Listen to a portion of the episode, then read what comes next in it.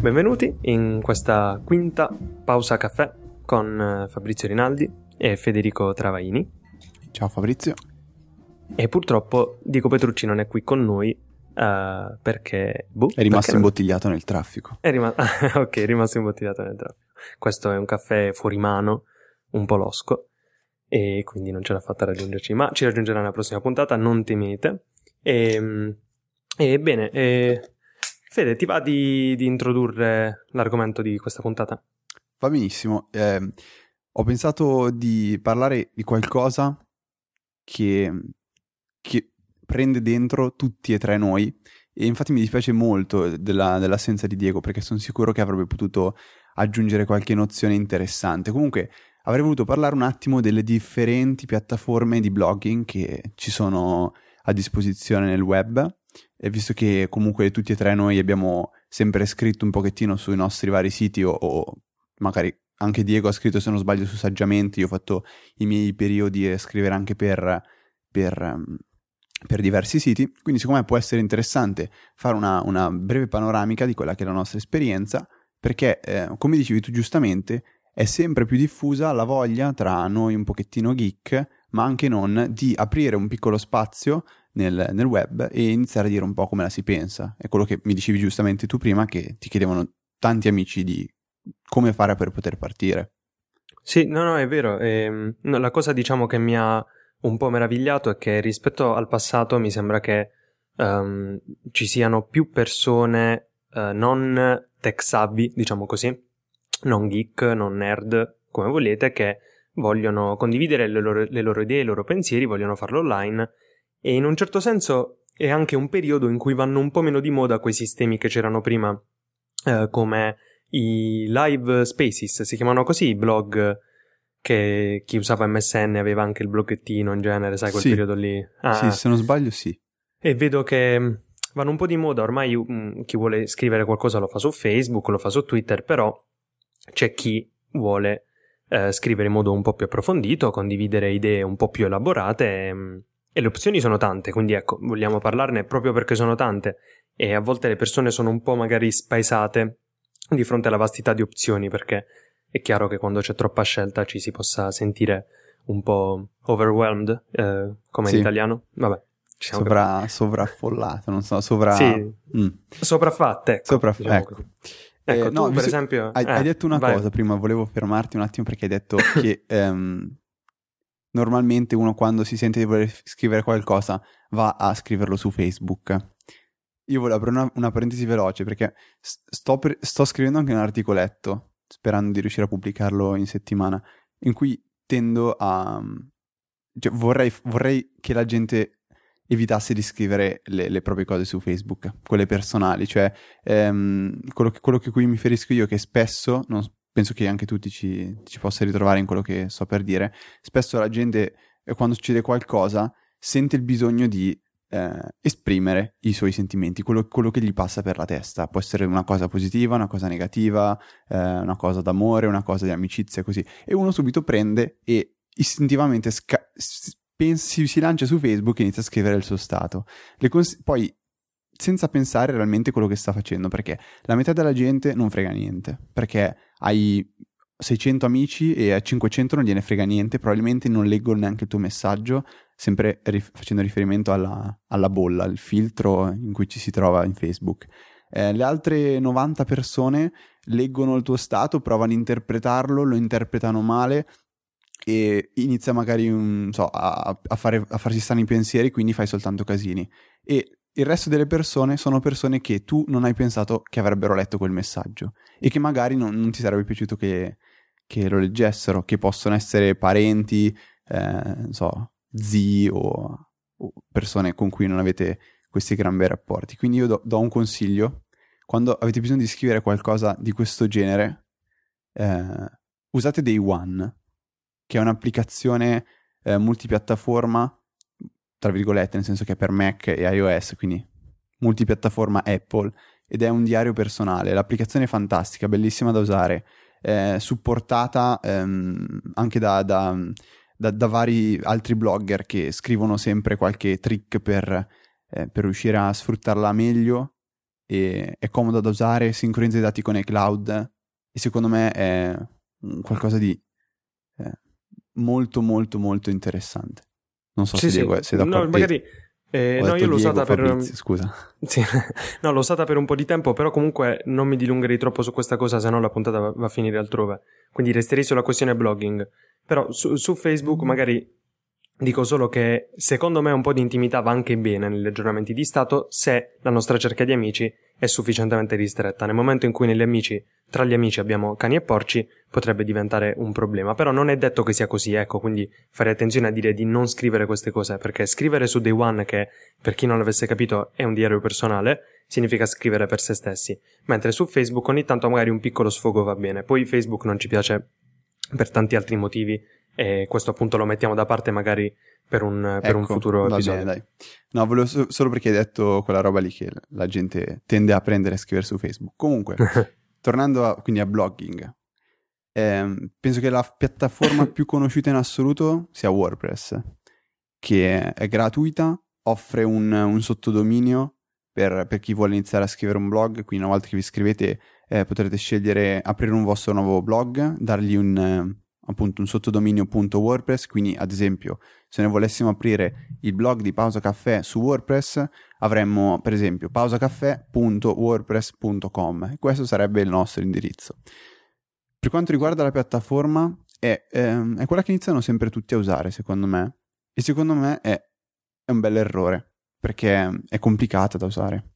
Non so se sei d'accordo Fabrizio, anzi um, penso Ehm, tu. Sì, eh, diciamo magari per, per, chi è proprio al um, primo approccio con questo tipo di esperienza potrebbe essere un po' troppo, però ammetto che essendo comunque una piattaforma che ha una community enorme è molto facile trovare aiuto se si è in difficoltà. Inoltre, visto che noi stiamo parlando e, e fate bene attenzione a questo di wordpress.com, Uh, si tratta di una piattaforma appunto che offre un certo tipo di supporto e secondo me l'interfaccia si è anche evoluta in modo da, da non essere eccessivamente complessa.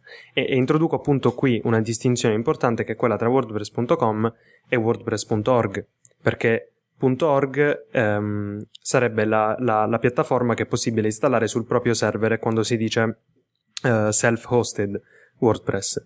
Uh, ed è ancora più complicata la situazione, quindi è chiaro se volete aprire un blog la prima volta che lo fate vi consiglierei di evitare questa soluzione perché sicuramente incontrerete diversi problemi come si caricano i file, come si configura il database, quindi evitate, però per cominciare WordPress.com potrebbe essere in effetti una buona soluzione, ci sono una serie di temi, eh, credo non siano moltissimi, una serie di opzioni, si configura tutto abbastanza velocemente, però sì, come dice Federico è un po' una via di mezzo, non è né troppo facile né troppo difficile. E ha i suoi pro e contro come ho scritto anch'io in un mio post eh, in inglese, tra l'altro, che linkeremo nelle show notes. Sì, io mi ricordo che è stata la prima piattaforma che ho iniziato a usare quando ho iniziato a scrivere con un ragazzo che si chiama, si faceva chiamare eh, Alex il Secco su Twitter. Io eh, avevo da poco preso il mio iPhone 3GS e avevo trovato su Twitter questo ragazzo, appunto Alex il Secco, che mi sembrava molto esperto, allora io ho iniziato un attimo a seguirlo, a imparare un po' da lui, poi mi ha chiesto di andare a scrivere per il suo blog che era alexilsecco.com e da lì mi sono trovato di fronte a WordPress e, e la, la, prima impressione è stata traumatica perché di HTML non conoscevo niente e scrivere con la formattazione, quella eh, presente già su wordpress.com, era difficilissimo per me. Già, dal, già partendo dal eh, riuscire a posizionare un'immagine dove volevo io, era una cosa che non riuscivo a fare. Quindi eh, è, stata, è, stata un'esperienza terribile la mia, quella, quella iniziale. Quindi, quindi, già in WordPress.com si può mm, mettere mano all'HTML, giusto? Sì, quando si va a ah, fare okay. un post eh, si può andare a modificare l'HTML del post. Ok, quindi non è una prerogativa di, di WordPress.org, diciamo. Okay. No, quest, questa no. Eh, quello che riguarda il, il, punto, il punto com è un pochettino più, secondo me, riguardante la personalizzazione però eh, nel momento in cui uno passa al, a WordPress.com o comunque alla, al self-hosted, come hai detto tu. Quando passa dire... a .org. Sì, scusa, ah, okay, ho sì, invertito sì. le due cose, pa- passa da una all'altra, ehm, vuol dire che è una persona già cosciente di quello che sta facendo e comunque devi avere un server su cui installare il WordPress, devi avere idea di come si conf- configura un server, devi comprarti un dominio, settare DNS, quindi comunque è una persona che si installa WordPress sul proprio server è una persona che io reputo già abbastanza avanzata. Parlando di utenti eh, che vogliono, che, mettono i prim- che fanno i primi passi così nel, nel, nel mondo del blogging andranno sicuramente sulla piattaforma quella ostata direttamente da WordPress, che secondo me è comunque troppo difficile per iniziare. Sì, eh, vabbè, chiaramente questo poi dipende dal proprio livello, quindi magari vi invitiamo a dare un'occhiata in ogni caso. E un, un appello mio personale però è un altro, ovvero se voi state pensando di dedicarvi a questa attività e scrivere i vostri pensieri, condividerli, eccetera, eccetera, ehm, anche se non è strettamente necessario, secondo me fareste bene a imparare un po' di HTML. Ora dico questo perché ehm, in un certo senso è un modo di allenare un po' il cervello e, ed è chiaro che se vi troverete davanti a dei problemi di impaginazione o, o di altro tipo, avere una conoscenza base dell'HTML può aiutare. Ma in ogni caso, se volete lavorare in, in questo ambito, eh, ma in realtà lavorare ho usato impropriamente questa parola, ma anche semplicemente avere un blog personale senza grosse pretese vi aiuterà moltissimo a masticare un po' di HTML e capire un po' come funzionano queste cose. Cominciate, non, non, non vi spaventate quando vedete tutti quegli strani simboli, tag, perché è un linguaggio molto semplice in realtà. Bisogna solo dedicarci un po' e, e, ne vale la pena perché poi si possono fare tante belle cose. È una risorsa e potrebbe essere html.it ma ce ne sarebbero tante altre. E potete chiedercelo se siete interessati magari su, su Twitter, eh, Linux90 e Fede Travaini e saremo lieti di, di darvi una mano. Comunque abbiamo, sembra che abbiamo parlato malissimo di WordPress, in realtà Filmmaking attualmente su WordPress, eh, Easy Podcast è su WordPress, Easy Apple è sempre stato su WordPress, cioè quando si inizia ad avere delle necessità un pochettino più avanzate, quella per esempio di ostare un podcast o cose simili, ci si lancia su, su WordPress. Sì, sì, no, no, ma infatti io non, anzi, no, no, non ne volevo parlare male. È, è chiaro che per chi è proprio alle prime armi uh, può essere un, un, un, passo leggermente più lungo della gamba, ma insomma che, che, che si può fare. Però sì, il mio blog filmmaking è hostato su WordPress uh, tramite appunto wordpress.org, chiaramente, e però ammetto appunto che io all'inizio ho fatto molta fatica a configurare server, database, a lavorare al tema in locale per poi continuare a lavorarci in remoto, insomma, per me che ero alle prime armi e che di HTML capivo ben poco, di CSS niente, è stato difficile, però è stato anche un bel allenamento. E se non avessi fatto quel salto più lungo della gamba non avrei fatto nessun salto probabilmente, quindi è stato meglio così in un certo senso. Comunque, questo, questo è WordPress, magari possiamo anche eh, passare ad altro, altre piattaforme, no? Volevo chiederti, tu hai, mai, tu hai mai avuto modo di usare Blogger? Uh, blogger in passato sì, però pochissimo e onestamente non l'ho mai digerito. Mm, blogger Perché che poi è diventato... Blo... Com'è? È stata la mia stessa impressione. Ah, ah ecco. Um, che poi eh, a un certo punto era Blogspot e poi è diventato Blogger, non, però non vorrei dire una grande fesseria. Attualmente non saprei dirti come si chiama, so che ehm, molti lo usano perché è, se non vorrei dire una stupidata, ma è di proprietà di Google. Cioè, per, per, poter, eh, per potersi registrare su blogger.com attualmente bisogna accedere col proprio account di Google. E eh, io, uno... io, infatti ricordo quando lo comprò Google, quindi sì, questo passaggio me lo ricordo. È un servizio quindi che comunque offre Google e chiunque ormai ha un account di Google, perché se si ha un account di Gmail praticamente automaticamente si ha anche un account di Google e, ehm, e quindi aprire un blog consiste nel cliccare sul va bene, aprirlo, dai il nome e parte. Io sinceramente non l'ho mai digerito, però vedo ragazzi che attualmente ce l'hanno ancora. Uno tra questi mi viene da citare Andrea Cervone, che ah, è un, ragazzo che gestisce uno dei capetti, diciamo così, in modo positivo di, di iPhone Italia. E lui scrive su Blogger, a me però, devo dire la verità, non, è, proprio non, non mi è mai piaciuto neanche lontanamente, quindi eh, non, non, non, mi sento di consigliarlo a nessuno, non so se tu Fabrizio. No, mm, sì, in realtà ora sto leggendo che c'è una limitazione di 100 blog per account, quindi ragazzi se volete iscrivere su più di 100 blog vi sconsigliamo fortemente. Eh sì. Vabbè, ovviamente sto scherzando, comunque no, no, non mi è mai piaciuto parecchio. E, ehm, e, no, tra l'altro ho come l'impressione che mediamente siano abbastanza orrendi i blog o stati su Blogspot, non so per quale motivo, forse i temi di default sono bruttini, però io ogni volta che mi sono imbattuto in un blog, eh, Blogspot, Blogger, a seconda del caso, ho sempre visto le cose oscene, però boh, non lo so, magari è colpa mia. No, eh, io volevo dire questa cosa, però non, non, non, so se era soltanto un mio personale gusto, però a me proprio li riconosco i, i siti i blog ostati da, da blogger, perché sono proprio brutti secondo me. E, e, comunque anche qui, se non sbaglio, avrete un sottodominio di, di blogger o .blogspot. Adesso non so se eh, hanno, hanno, cambiato sì. tutti i vari sottodomini quando sono passati dall'una all'altra eh, nomenclatura.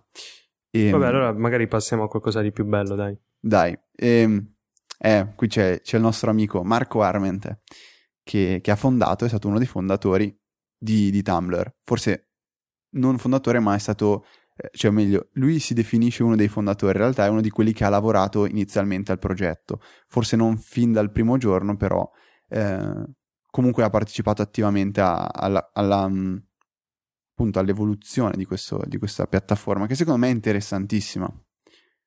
Eh, okay, è... Ma ecco, per, perché uno dovrebbe scegliere Tumblr secondo te? Ecco, proprio per dirlo in, in sintesi. Allora, sì, per dirlo in sintesi, perché secondo me è di una semplicità incredibile. Cioè, una volta che ci si è iscritto e hai scelto il eh, nome del tuo blog, e anche qui avrei il sottodominio.tumblr.com, e a quel punto lì postare diventa eh, imbarazzantemente semplice. Cioè tu hai davanti eh, la tua dashboard, che è, la, eh, diciamo, la, la, pagina di partenza per cui, dove tu crei un post e puoi scegliere di fare eh, un post di testo, puoi mettere una foto e poi vabbè ci sono c- eh, li, citazioni, link e altre cose, però se uno vuole fare un test, un, un, un post, scrivere titolo e il corpo del, dell'articolo, si trova davanti a una pagina dove deve inserire titolo, il post, che tra l'altro si può formattare con Markdown, quindi per me è già una cosa super positiva, poi fa, clicchi su crea post e è finito lì. È, è eh, magari dopo ricordami di dire due parole sul Markdown perché può essere... Non può so se ti è mai capitato di usare, di, di usare Tumblr.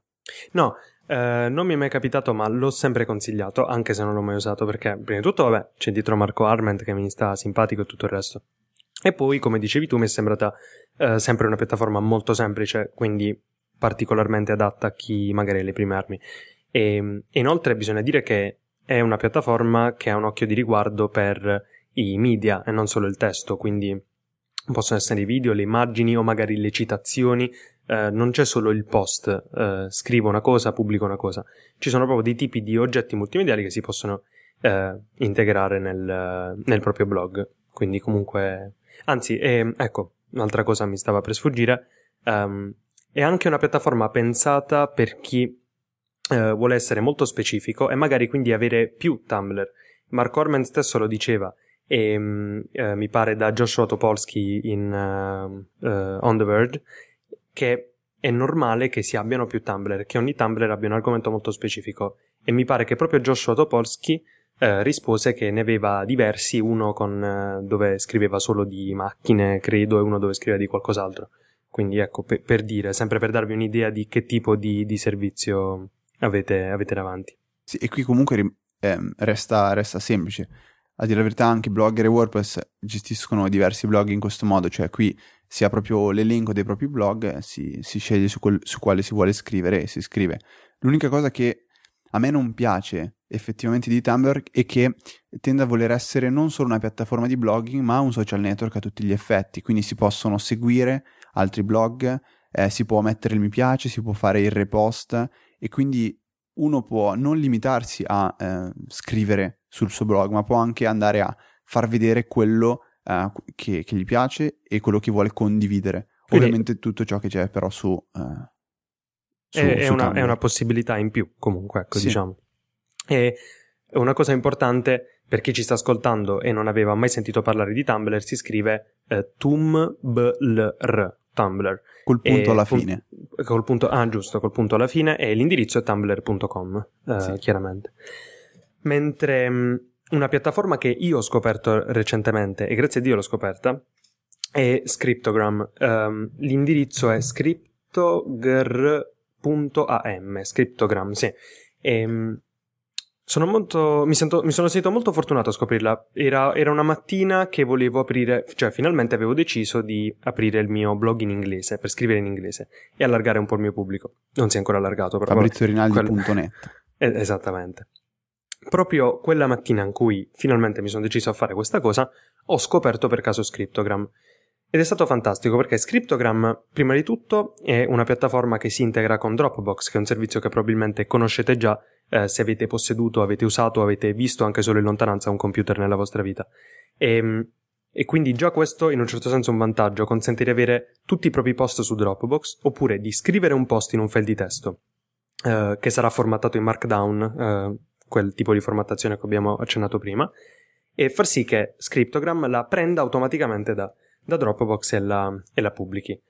Um, quindi è una piattaforma molto semplice, non richiede conoscenze di, uh, troppo avanzate, potrebbe essere anche adatta a chi ha le prime armi, però ecco, magari consiglio di approfondire la questione Markdown prima di approcciarsi a questo tipo di piattaforma. E che cos'è il Markdown in due parole? È un, un tipo di formattazione di, di file di, di, solo testo, quindi di mm, eh, formattazione in generale del testo, eh, che fa sì che renda molto semplice, anche eh, visivamente semplice, eh, la gestione di, eh, della formattazione, anche quella un po' più avanzata, quindi dai grassetti ai corsivi alle citazioni, tutte cose che in linguaggio HTML sporcherebbero parecchio il testo lo renderebbero quasi illeggibile mentre scrivere un testo in Markdown è molto semplice. Uh, quello che fa Scriptogram è prendere il testo in Markdown e pubblicarlo eliminando la sintassi Markdown, la cosiddetta sintassi Markdown, e mostrando poi all'utente che finisce sul tuo blog il testo bello e formattato con i grassetti corsivi, appunto le citazioni, eccetera, eccetera. Quindi potrebbe essere una cosa interessante da approfondire. E mm, c'è un, un, programma per Mac molto bello, un'applicazione, ho detto programma, oddio, fucilatemi. è un'applicazione che si chiama Byword, è un editor di testo minimalista ed è stato uno dei primi, secondo me, ehm, a, ad utilizzare Markdown eh, quando c'è stata, come dire, eh, l'ondata di editor di testi, appunto, che supportavano il Markdown, ecco.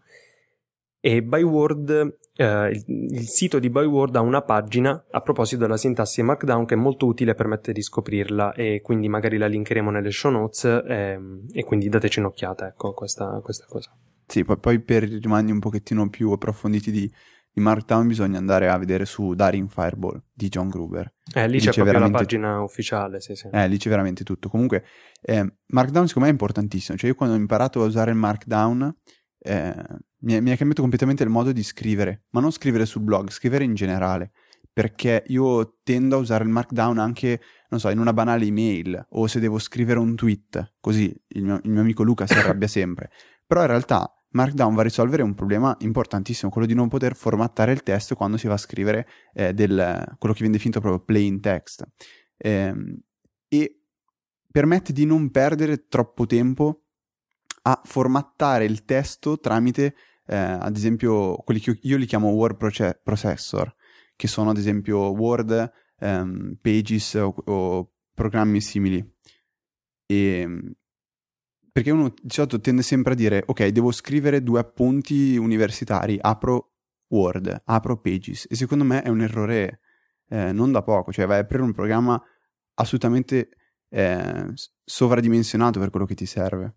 Uno apre il, il, blocco note su Windows o, text, o text edit se, o note come fa Fabrizio, che vabbè, lasciamo perdere questa, questa cosa. E, e, uno si mette a scrivere testo normale, se deve proprio evidenziare qualche parola, usa, usa Markdown mettendo una parola tra gli asterischi, oppure si mette a fare l'elenco puntato e lo fai comodamente. Ecco, poi appunto proprio per gli aspiranti blogger che ci, che ci stanno ascoltando e si stanno chiedendo ma comunque in definitiva, a me che voglio aprire il mio bel bloggetto, che me ne frega del, del markdown. Ecco, io, eh, un esempio real life, diciamo, quale può essere? Questo, voi scrivete il post in Word, ecco per dire, state su Windows, oppure, si spera abbiate un Mac, lo state scrivendo in Pages o qualunque altro programma che supporta una formattazione standard del testo. Allora mettete il vostro bel grassetto, il titolo lo ingrandite, eccetera, e formattate il testo come preferite. Quando andate a copiare il testo e lo portate in un editor visuale come può essere quello di WordPress, che sarebbero questi sarebbero i cosiddetti editor uh, what you see is what you get, sarebbe poi c'è, c'è l'acronimo, ma evitiamo di fare lo spelling dell'acronimo. Uh, quindi quello che vedi è quello che ottieni, no? Eh, il grassetto è il grassetto e basta, non devi preoccuparti di nessun tag né niente.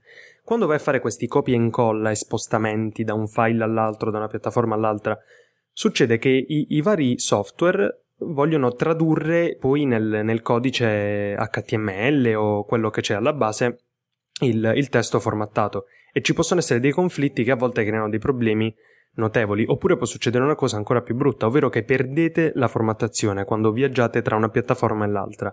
Tutti i vostri grassetti corsivi, titoli, le liste, eh, le citazioni, i cosiddetti block quote, perdete tutto, capita, può capitare. Se voi invece il vostro testo l'avete scritto con la sintassi Markdown, che cos'è? È, è, un semplice file di testo, che un file di testo è supportato da qualunque piattaforma da sempre e lo sarà sempre. E che cos'è il grassetto in un documento Markdown? Sono due asterischi prima e dopo di una parola. I due asterischi sono due asterischi e rimangono tali, non può succedere niente a quegli asterischi. Nel momento in cui voi volete pubblicare quel post, qualunque applicazione che supporta i Markdown vi fa copiare l'HTML, quindi voi non dovete scrivere nessun tag HTML, non dovete avere nessuna conoscenza di quel tipo. Eh, quindi che farà in sostanza l'editor? Prenderà i due asterischi e li farà diventare il tag strong, che indica che quella parola è in grassetto. Cosa appunto di cui voi non vi dovete preoccupare. Incollerete l'HTML nel vostro, nella piattaforma di blogging o quello che è, e pubblicherete il post senza preoccuparvi. Però voi avrete il vostro file di testo che conserverete e la formattazione sarà conservata in quel modo che sarà sempre supportato, non dovete preoccuparvi. Quindi ecco, approfondite l'HTML come ho detto prima, perché è bene capirlo, ma approfondite anche il Markdown, sono, sono due cose che oggi potrebbero essere fondamentali se avete in mente di, di, fare qualcosa che abbia a che fare con blogging o con internet o con la scrittura al, al computer. Ehm, ah, eh, giusto, ehm, c'era un'altra cosa che volevo dire su Scriptogram. Ah, ecco, eh, giusto una cosa al volo, per chi magari è un po' più avanzato e, e dice io non voglio usare i temi di default eh, perché fanno sembrare il mio blog di un, di un poveraccio. Eh, ci sono gli editor HTML e CSS che sono ottimi tra l'altro. E io il mio blog che ha citato prima Federico ho personalizzato totalmente HTML e CSS, addirittura rendendo responsivo il layout del sito, quindi um, avete grandi possibilità di personalizzazione Scriptogram. Ecco, volevo giusto aggiungere questo.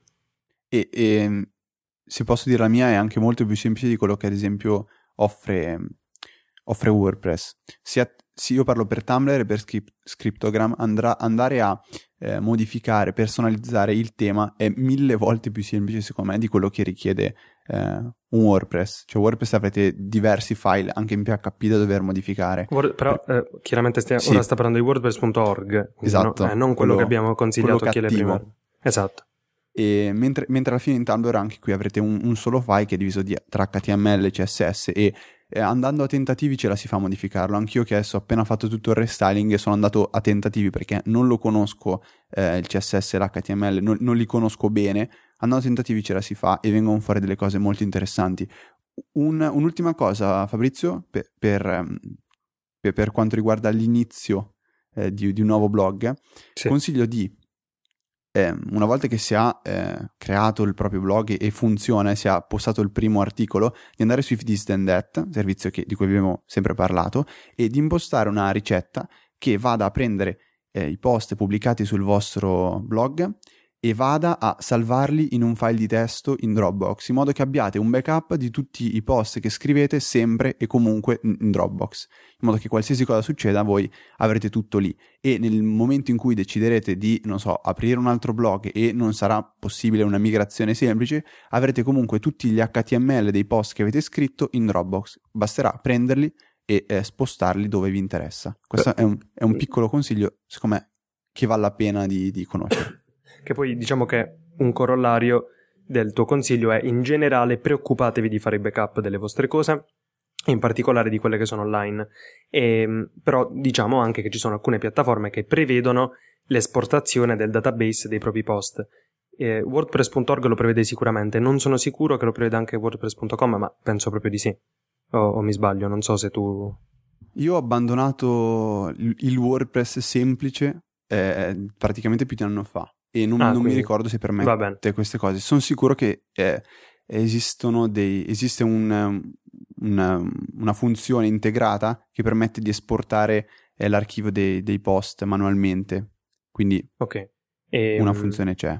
Um, va bene, no? Poi segnalo velocemente che una piattaforma che potrebbe essere utile tenere d'occhio è Feathers, ovvero mm, un, un, diciamo un nuovo arrivato di eh, di questo tipo di piattaforme eh, che prevede la semplicità assoluta.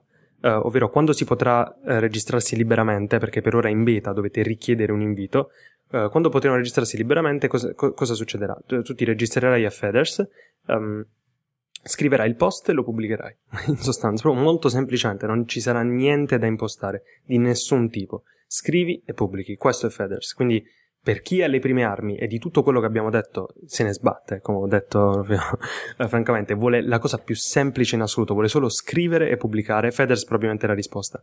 E inoltre non possiamo non citare una piattaforma di cui si sta parlando molto, uh, di cui però eh, direi che si sa ancora pochissimo, quindi non saprei nemmeno che dire, si chiama Medium, medium.com uh, sarebbe il, il sito, e prevede, ehm, eh, intende in un certo senso rivoluzionare il blogging. Però, visto che si sa pochissimo, io non voglio dire fesserie, evito di dire qual- mm, qualcos'altro su, su Medium, però vi, vi, invito a darci un'occhiata. Medium. Solo da tenere d'occhio, quindi. Diciamo. Eh, esatto, perché mh, mm, a me sembra molto interessante, ma davvero molto molto. Ero riuscito a entrare in qualche modo, a vedere un po' il funzionamento e mi era piaciuto molto, però poi non ci ho capito più molto, quindi lasciamo stare, lo trovate nelle show notes e mm, dateci un'occhiata. La, per dare una risposta finale, quindi tu se dovessi consigliare a un tuo amico con che piattaforma aprire il suo primo blog, da, da, io, io, dacci una risposta. Io direi lascia perdere. No, lascia no, perdere. Sto scherzando. no, no, direi... Guarda, eh, ah, prima, ecco, allora, prima di rispondere devo dire che Scriptogram è sì più semplice, però è semplice se si ha voglia di eh, di capire un po' il markdown, Dropbox, la gestione dei file, insomma può essere un po' macchinoso. Uh, quindi normalmente io credo che continuerei a consigliare WordPress, tu direi ma come? Nel Pazzo. senso che WordPress uh, è un po' magari difficile all'inizio, però secondo me dopo un po' si capisce senza troppa difficoltà come funziona e offre comunque una serie di, di possibilità dove magari Tumblr potrebbe mostrare già dopo poco tempo all'aspirante blogger i suoi limiti, però devo anche dire che conosco davvero molte persone che utilizzano Tumblr felicemente, è una piattaforma molto semplice, quindi magari se proprio mi puntate una pistola alla testa, come mi piace dire, alla fine direi Tumblr, cioè apri un Tumblr. Uh, però sono, sono, molto indeciso, io direi fate le vostre valutazioni sulla base di quello che abbiamo detto, non, non ho una risposta finale, le piattaforme sono tante ed è anche bella questa cosa, quindi cercate di, di, di, vedere un po' i pro e contro di ogni cosa e quali sono le vostre priorità. Condivido ogni parola che hai detto. okay. proprio, proprio, al 100%. WordPress eh, forse è veramente eh, il migliore, però bisogna perderci un po' di tempo inizialmente. Tumblr ce lo si ha davanti, funziona, però mostra abbastanza in fretta i suoi limiti. Ora, ad esempio, io, se tutto va bene, dovrei essere già migrato su Tumblr, proprio perché eh, so che in quei limiti ci sto benissimo, ci sto largamente e non mi interessa stare dietro a WordPress perché parlo di WordPress quello self-hosted dove bisogna, cosa che non abbiamo menzionato, stare dietro a tutti i vari aggiornamenti della piattaforma, dei plugin, poi ci sono gli widget da sistemare, tutte queste cose qua, quindi ecco, diventa ecco, però, pesante. Ehm, appunto, come abbiamo già detto, so, vogliamo sottolineare che WordPress.org invece, quindi non quello che, che ho nominato poco fa, è una piattaforma molto avanzata, quindi nel momento in cui vi sentirete pronti, diciamo, a fare un salto e a, a creare un sito più complesso, con più a possibilità. Sfondare. Eh, esatto, chiaramente date un'occhiata a wordpress.org perché vi offre poi possibilità infinite, però a quel punto dovete sapere che cos'è, come funziona un database, avere a che fare con l'HTML, saper configurare un hosting FTP e tutto il resto, ecco. Eh, hai qualche follow up da fare se non sbaglio? Se, allora, se non, sì. abbiamo altro, se non abbiamo altro da aggiungere. Allora, rispetto... Eh. Sì, sì, eh, direi di sì. Um, allora, rispetto alle scorse puntate, mi aveva contattato... Um, allora, Co- eh, Ryan Cooper da, da Twitter, eh, ovvero eh, CCROOPR, sarebbe il, lo username, stava ascoltando la puntata e, su, um, in cui io ho parlato di IFTTT, che abbiamo già nominato e che nominiamo praticamente in ogni puntata, e io ho detto il fatto che IFTTT, IFTTT non supporta più Twitter.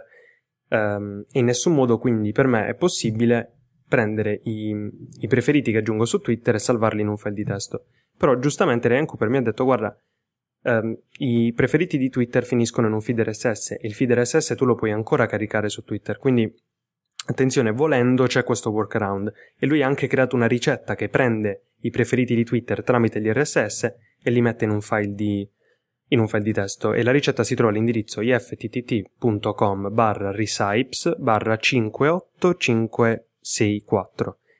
Mi sa che la troverete nelle show notes. Esatto. facciamo giusto magari solo un po' attenzione perché a me era sembrato di capire che Twitter stesse in un certo senso affrontando anche la questione RSS in modo un po' delicato, però vabbè, spero proprio che non sia così, mi sembrerebbe assurdo che Twitter non supporti più nemmeno RSS, quindi per ora dovrebbe funzionare senza problemi questa soluzione che ci ha proposto Ryan Cooper.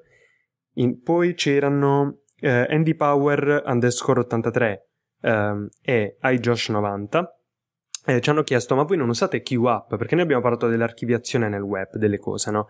E tutti i belli articoli li mettiamo dove su Evernote, Readability, boh, eccetera eccetera quindi date un'occhiata alla scorsa puntata loro ci hanno chiesto come non usate QApp, è un servizio nuovo, è fantastico, solo che noi non lo usiamo ancora, non abbiamo ancora approfondito. Io l'avevo provato ma non mi aveva entusiasmato onestamente. Sicuramente gli darò, gli darò un'occhiata nei prossimi giorni, ma visto che non l'ho ancora fatto invito voi ascoltatori a farlo prima di me, magari poi a dirci cosa ne pensate. Sì, io me la sono segnata tra le cose che dovrò provare, ma non ho ancora avuto il tempo di mettermi lì a scaricarla e eh, capire un attimo come funziona. E l'indirizzo a cui lo trovate è cueup.com, queup.com. Um, infine, vediamo, c'era anche un'altra cosa. Uh, ah, ci hanno chiesto più volte dove mettiamo le show notes. Ti, ti va di un attimo di spiegare okay. questa, questa cosa qui? Ok, ok. Allora, per prima cosa le show notes le dovreste trovare agilmente se ci ascoltate con un eh, podcast client tipo Instacast, Pocketcast, Downcast, le dovreste trovare facilmente lì direttamente nell'applicazione mentre ascoltate la puntata e potrete poi eh, linkare, diciamo, cliccare o toccare sui vari link e verrete portati direttamente a quello che eh, leggete. Quindi troverete il link ad esempio per QApp direttamente nelle note di questa puntata e mm, dall'applicazione potrete arrivarci. Eh, se invece volete andare a vedere effettivamente dove sono queste, queste, queste note, cioè che sono sul sito di Easy Podcast, basta andare nel post relativo alla puntata che state ascoltando su Easy Podcast. Per farlo voi andate su www.easypodcast.it e nella barra in alto eh, del, dei menu troverete la voce archivo puntate. Si aprirà un bel menu a tendina e avrete la lista di tutti gli show. Quindi, andrete quindi su Pausa Caffè, che è eh, lo show che state ascoltando, e trovate l'elenco di tutte le puntate, dalla 1 fino alla, in questo caso, 5. Selezionate la puntata che vi interessa e qui troverete la eh, descrizione iniziale, quindi quel piccolo riassunto, e successivamente tutte le note della puntata. Quindi anche se avete eh, voi un blog, nel frattempo avete aperto un blog e volete dire eh, ho iniziato a scrivere grazie a eh, Federico e Fabrizio che hanno parlato di questa cosa qua nella puntata 5 di Pausa Caffè e volete linkare questa puntata, voi potrete andare a prendere l'URL che avete appena trovato eh, sul sito di Easy Podcast. E quindi questo è quello che, che riguarda per il discorso delle show notes. Bene, bene. E io direi che più o meno ci siamo. Eh, se vi è piaciuta questa puntata, vi sono piaciute anche le altre, mi raccomando scriveteci delle belle cose su iTunes. Se non vi è piaciuta la puntata, scriveteci comunque delle belle cose su iTunes, noi lo apprezzeremo, lo apprezzeremo ancora di più. E, ehm, se volete rispondere, farci sapere la vostra o chiederci qualunque cosa, eh, tendenzialmente consigliamo di farlo su Twitter, eh, all'account Pausa Caffè Pod oppure, come ho già accennato prima, i nostri account personali Linux90 e Fede Travaini. Eh, da poco però siamo anche su app.net, giusto Fede? Sì, e sono orgoglioso di dire che tutto lo staff di Easy Podcast è approdato su app.net, quindi sono partiti tutti con lo sfottere me che mi ero iscritto, poi è arrivato tranne Fabrizio, me, tra, tranne, tranne me. Fabrizio, poi è arrivato Fabrizio, poi è arrivato Luca, è arrivato Maurizio Natali, Filippo, Diego e ci siamo tutti. Quindi... Eh, sì, e i nostri account quindi quali sono, come ci possono trovare? Allora, se te volete... Li, cer- te li ricordi tutti? Ma sì, dovrei ricordarmi, se ci volete eh, cercare su app.net trovate me come Federico Travaini, Fabrizio come Fabrizio, eh, Luca lo trovate come LucaTNT, trovate Maurizio Natali in ordine come gli ho detto eh, come Simplemal che è lo stesso di Twitter, Filippo Bigarella lo trovate come Filippo e ultimo ma non meno importante Diego che lo trovate come Die che in inglese vuol dire mo- morire quindi non è una cosa stupenda però Diego a Diego si deve sempre, si deve un po' distinguere, dai, capito? Deve fare un po' lui. morte, vabbè. Vabbè, dai, poi e... andiamo ehm, avanti a prenderlo in giro nel fuori onda, che magari quello non lo ascolta. Vabbè, che poi è un po' alla fine, dai, è un po' questo il bello di, di essere tra i primi 20.000 in un social network che puoi scegliere i nomi più assurdi. Cioè, per me è stato fantastico scegliere Fabrizio. Cioè, mai in un sito in vita mia ero riuscito a prendere Fabrizio perché c'era sempre stato qualche altro Fabrizio, più o meno importante di me ad aver preso il nome prima, però questa volta mi è andata bene. E con questo ci siamo detti tutti, no? Va bene, Tutto, io, io, ci sono. Tutti. Si è sentita la mancanza okay. del Diego, soprattutto la sua bella pronuncia toscana. No, a me manca tanto, però va bene. La prossima puntata per recuperare io e Federico parleremo per una mezz'oretta, 40 minuti come oggi, e poi ci sarà un'ora extra di puntata in cui Diego parlerà liberamente di quello che vuole. Quindi dovrete sorbirvelo. Va, va bene, bene se... alla prossima, ragazzi.